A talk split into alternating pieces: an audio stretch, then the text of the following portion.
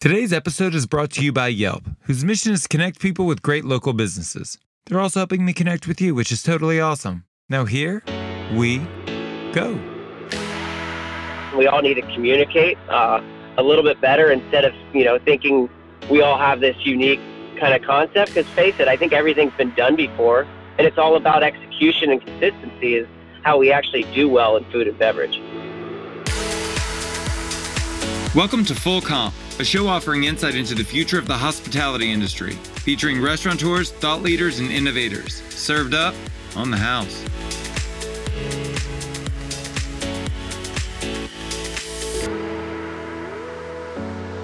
On today's show, we chat with John Strader, founder of Hatchet Hall, who's seizing opportunity in these uncertain times.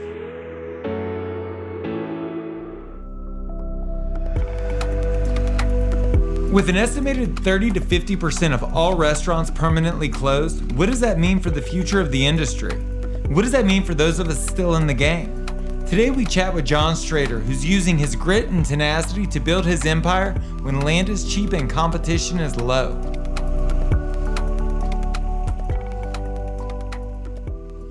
Yeah, I started working at Houston's over in Santa Monica, or now it's called Hillstone.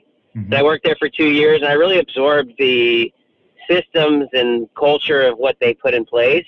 And I learned a lot in those two years, especially since it was LA's not an easy place to kind of transition to as a 21 year old either. It's kind of like you get hit in the face, you get knocked down. It's uh, one of those places where you have, I think it's like a year. It's like a make or break. Where people stay, if they make it a year, they stay longer. Right. If they don't make it the year, they go back to wherever they came from. Mm-hmm. So uh, Houston was like, you know, a very hard like environment to kind of do well, and I excelled in that, and I just kind of absorbed, absorbed, absorbed. Working, you know, probably six, seven different restaurants up till I uh, was met Brian, uh, who I work with now at Hatchet Hall, Brian Dunsmoor and Chris Tominaga. The time on the King uh, and they had an idea to do a pop up in the old Capri space over on Abbot across the street from Tasting Kit. I forget mm-hmm. the name of the restaurant it is right now. Uh, but we did a successful run of a pop up for nine months that just like absolutely crushed it. And it kind of gave us the momentum and kind of the courage and to kind of go out on our own. And then we went over to West Hollywood inside the Poly Hotel and did Hart and the Hunter. Mm-hmm. And that's kind of like really where I kind of started started like excelling in terms of like a management role because I never really had that like management experience. I've always had like leadership in my blood, but I never really was given the opportunity or I wasn't really ready for it yet because I was still growing up myself. Because, you know, when we did the pop up, I was 27 and didn't own a car and just kind of, you know, ran amok through Venice, skating around and drinking and, you know, acting like a bozo. What, like, you know, most 20 year olds should be doing at the time. So I definitely don't have any regrets of like how everything played out. Like now that I'm a little bit older, I feel like I should have done a little bit more already. But I think that's kind of like it aids to who I am and kind of like the grit and hustle I have is because I've had so many life experiences. So going to West Hollywood and seeing that neighborhood, that kind of opened my eyes a little bit. And then, you know, we wanted to get out, out and away. And Brian and I decided to kind of go off on our own and kind of start to build a little bit more momentum. So we took over the uh, existing Flores restaurant over on uh, Sawtelle and launched the Ladies Gunboat Society. Mm-hmm. And that went uh, extremely well. Jonathan Gold, you know, had rave reviews. We got him in, saved a failing business.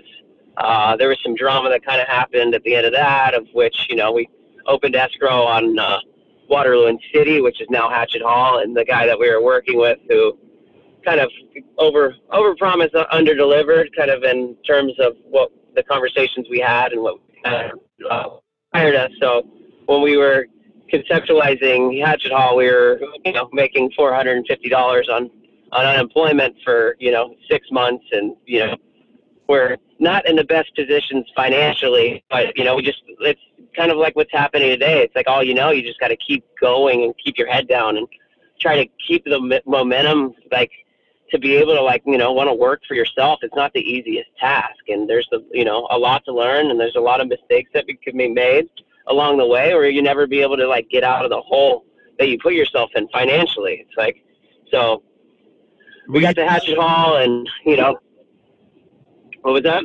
I was gonna say, were you guys able to dig out of the hole at Hatchet Hall? Yeah, it was nice because we've had you know a good five year run. We've really kind of figured out who who we are as individuals and as operators and as entrepreneurs. And you know, Brian as a chef, he's really found his feet of like who he is and like the heritage cooking and you know that's you know we've found ourselves inside the building and it's been such a great launching pad for us to kind of like take it to the next level of our you know our journeys you know collectively and, and, and independently because it's like you know he's probably going to go do something different after like you know, this covid riot kind of pandemic situation we're in right now. So right. we're just you know we're both everybody's doing the best they can in the moment right now and we've had such a good run at hatchet hall. But as you know as we've seen everything unfold like what what business what does business models of a casual fine dining restaurant look like in this environment? So we kind of have to adapt on the fly and you know we've come up with a, a marketplace that kind of did well we you know we just basically sold all the beer wine and liquor inventory and came up with a couple things just to keep some money coming in a little bit. I, it's like we're not making money, but we're just have a little bit of cash flow coming in to kind of service a few things. Why we have the PPP money to use as a bridge loan. So, I mean, we're all we're all in an interesting position right now, and nobody really knows what's going to happen tomorrow. And you know, we're we're just planning to adapt like the rest of them. So. Well, and let's talk about that pivot because you're the first restaurateur I've talked to that's pivoted to like a bodega style offering. What did you guys put together, and how how has that been received by the community? Uh, the first, uh, like you know, I want to speak as frankly as possible because I think anybody listening to this, it's like it's good to hear exactly how everything kind of played out, and we all can kind of learn from each other's mistakes and like what worked, what didn't work, because this whole COVID thing, ever since March 15th, since we've been shut down, it's been like a uh, a contingency plan after a contingency plan oh, because yeah. it's been like you know, and the lack of leadership from like the state to local to the the federal. It's like you know, it's like how they did on Friday or what was it that they gave us the orders of like, oh, you can just open, and it's like, what? We can just open? It's not like just turning the lights back on. Right. It's not as easy as that, and it's like, you know, it's you, you got to have sanitation protocols and get you know, chemical deliveries and things like that, and we, you know, we decided to shut down this week coming up so we could relaunch on Friday. But that's that you know that's not happening. But getting back on topic of what we did for the market, we did you know very well curated market boxes. We got some merch going. Uh, we did a couple you know family style meals for pre-order to go, and you know the first couple weeks was great you know but then i think the appetite for people you know they want to support and they want to keep everything going but it's not a sustainable model to like operate on that as a kind of a, a, more of a luxury brand to kind of like put inside that environment you know? It's just like it doesn't really it doesn't translate. It's like you almost have to reconceptualize completely and start over to be able right. to kind of adapt to these covid restrictions.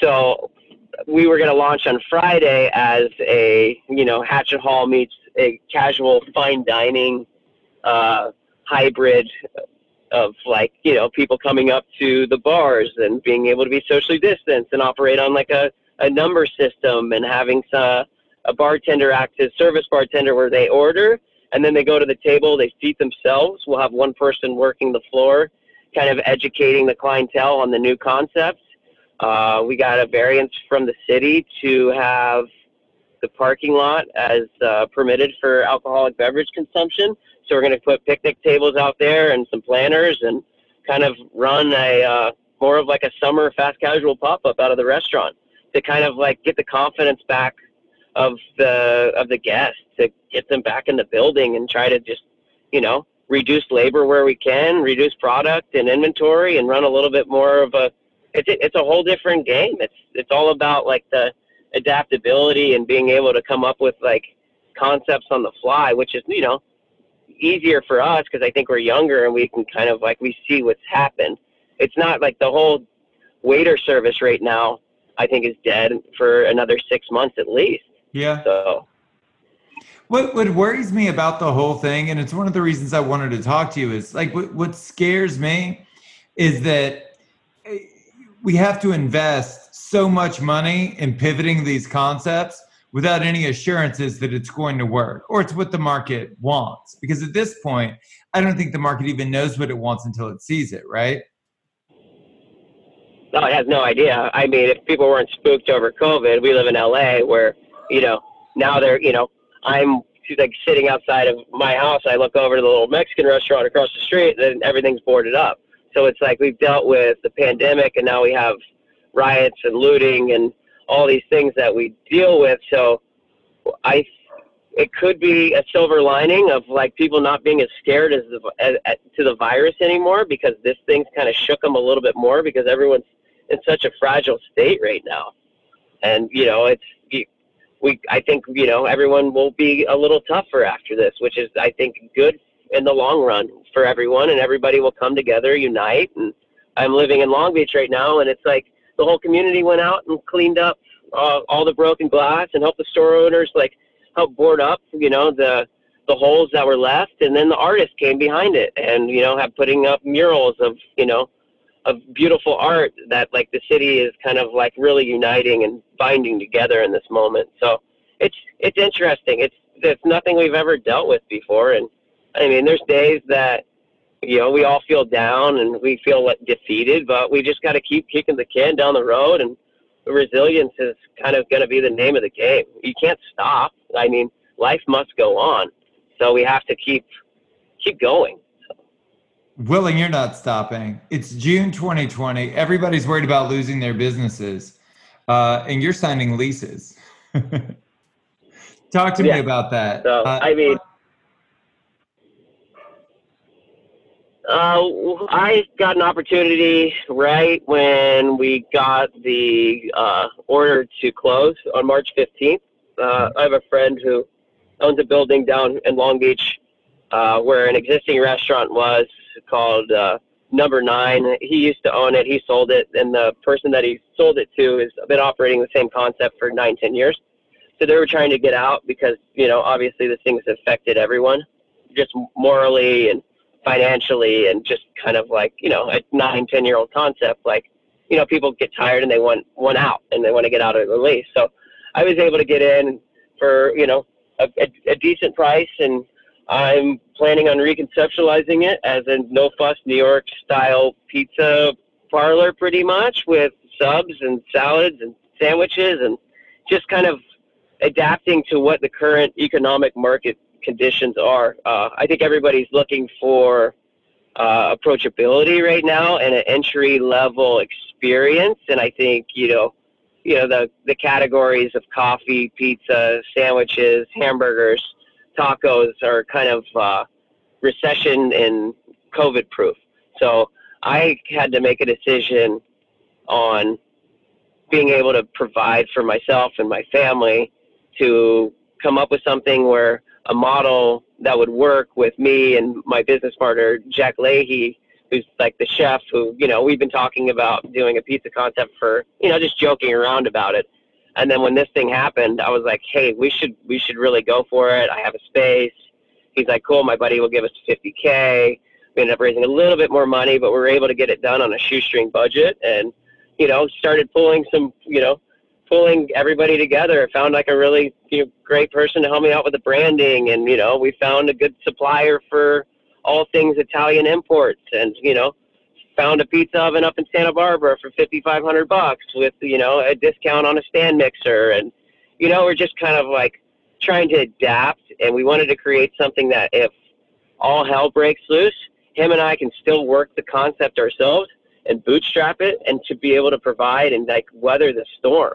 So that's yeah. where it kind of came from. And I think it's, we just, we just needed to do something. And it's like, we're you know coming from casual fine dining like you know these kind of concepts feel very attainable and easy to execute for us so it's like confidence in that too well what's the revenue modeling look like I, like when you open this new concept is is the realistic goal to make money or is it to, to break even and sustain yourself through 2020 um, I think we're gonna crush it because you know we're gonna do pizza by the slice, uh, pulling you know some really delicious wine out of all the like boutique books that I know, all you know at that case price of like 110 and under, and I'm gonna play the the closeout game of all the wine and kind of deliver value to a community that just needs to have an experience and go out. And I mean I I did it based upon like 750k and it's still you know it, it makes money at 750k because of like what the costs are for pizza and like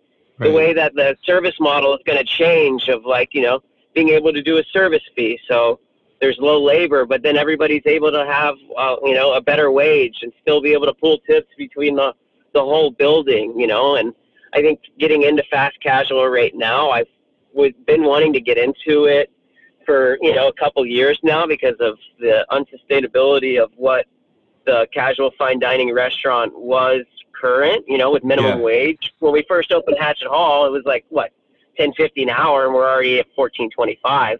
Oh, that yeah. cripples uh, a business model that runs on ten percent margins. Like it's not, it's just not sustainable. So right now, even for Hatchet Hall, it's a perfect time for us to reconceptualize into a model of a service fee that we can pay the whole staff a, a livable, workable wage right. instead of like having to pay line cooks 17 bucks an hour and then the servers are making, you know, 50, 60 bucks an hour. It's like just because they don't, you know, touch something or have a guest interaction, but the intimacy of people cooking your food is way more of a guest experience than saying hello.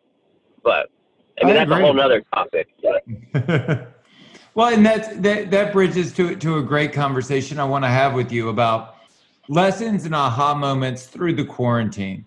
You know, and being able to sit back and not work 80 to 100 hours a week, it really gave me the time to think about my life and my business and the things that that mattered to me most. You know, reframed through a globe, you know, through the lens of a global pandemic. Have there been any aha moments for you through this process? And if so, what were they? Uh, there's been a lot. I mean, working in restaurants and, you know, putting my heart, soul, and dedication into a concept like Hatchet Hall for the past five years. I also had a kid during that time, and I also bought my first house. So I haven't really had that time to reflect on anything. So to be able to, like, give my kid a bath every night and put him to bed and actually have that, like, kind of like bonding time with my, you know, two and a half year old it's been it puts everything in perspective of what's important.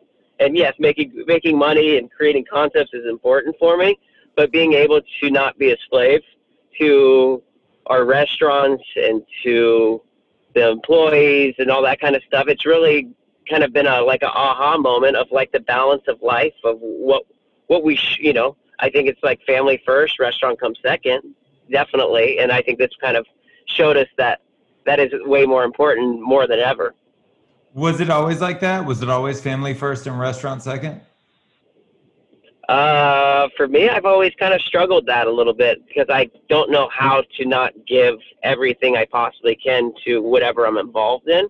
Yeah. It's kind of like uh, it's a double-edged sword for sure. It's like you know we we're so connected with our iPhones, and it's like we have our kids right there too, and we're always like I'm constantly refreshing the email to make sure I can get back to somebody as soon as possible or you know you know this guest is complaining about this and I want to make sure that I keep everybody happy and I think it's created a good buffer zone between that and my family right now because I've realized uh, the obsessed like how obsessed I I kind of get towards certain things that I kind of like let that go a little bit and kind of thought of the big picture of where I want to go on the uh, entrepreneurial like journey that I'm kind of like on.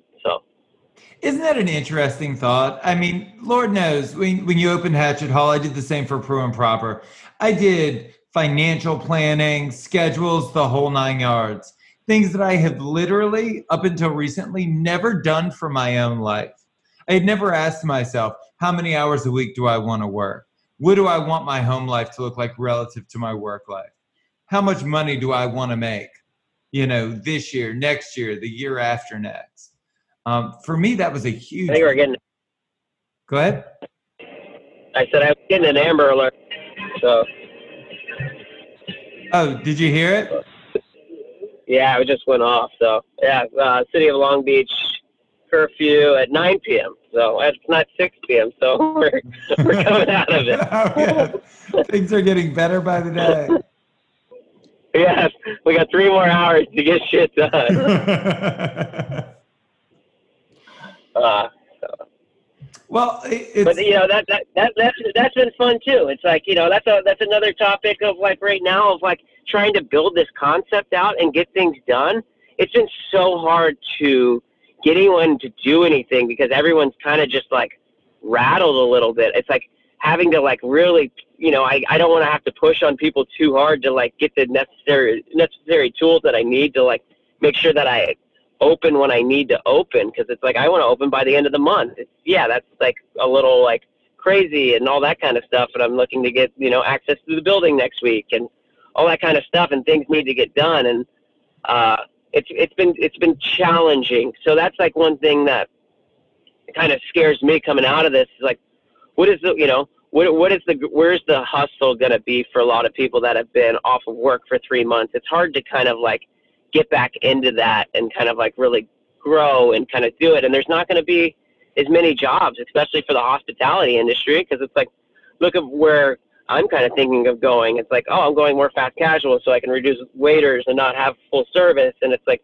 where do all like the, you know, front of house people go after this that didn't really have the level of expertise eh, of like management or wine buying or curation of bars or, you know, deep knowledge within the food and beverage industry, where does it leave those people? And you know how it is. That's the majority of your front of house staff.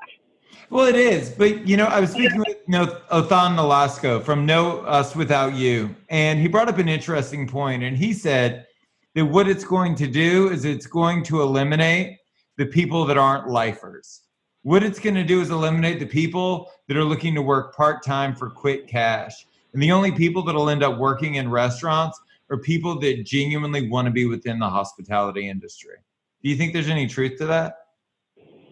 Oh, I think that's su- super true, and I think the level of talent of where we can pull from now, it's going to weed out the trash. Because I mean, that's the hardest thing to do, and I think for you know front of house hospitality management is to curate a, a staff that believes in the culture of what you create and guests first, and you know having a good attitude and like you know being able to like really put forth their best like you know it's it's good like a performance. Like that's what front of house is. It's a performance. It's like people don't go to the ballet or the theater anymore. They go to a restaurant and they want to be entertained.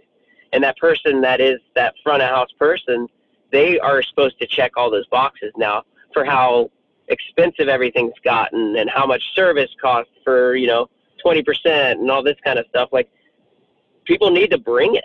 And I think that's what, you know, it's going to weed out a lot of concepts that shouldn't have been around. I think, it, you know, it was flooded with a lot of people that probably shouldn't have been in restaurants. And I think those people won't make it. But the people that know what they're doing, they're, I think we're going to have a great run. There's a lot going on right now. I think this year is going to kind of like shake the tree a little bit. And there's going to be a lot of opportunities for people that are able to kind of like put a lot of the stuff behind them and just really kind of focus on what they want to create, you know, because the real estate's going to be there, the labor force is going to be there. The hardest thing is going to be able to find people to give you money to invest in food and beverage after all of this. But that's another, you know, that's another piece of the puzzle of what, you know, no one really talks about how hard it is to kind of like have people instill trust in you and to be able to go out and, and, and deal with the, the the rejection of like you know asking friends and family for money and you you write them this like personal email or you call them and they you know everyone starts ghosting you because it gets so weird when right. you start asking people for monetary things to kind of support your dreams but that's the only way you can do it i mean kind of coming from nothing like if you don't come from money or family you got to like hustle and raise money yourself and that's a whole nother art and talent That's John Strader of Hatchet Hall. To check out his upcoming projects, follow him on Instagram using the handle Strader Strader. If you want to tell us your story, hear previous episodes, check out our video content, or read our weekly blog, go to joshkopel.com. That's J O S H K O P E L.com. Thank you so much for listening to the show. You can subscribe wherever you get your podcasts. And while you're there, please leave us a review. A special thanks to Yelp for helping us spread the word to the whole hospitality community. I'm Josh Kopel. You've been listening to Full Comp.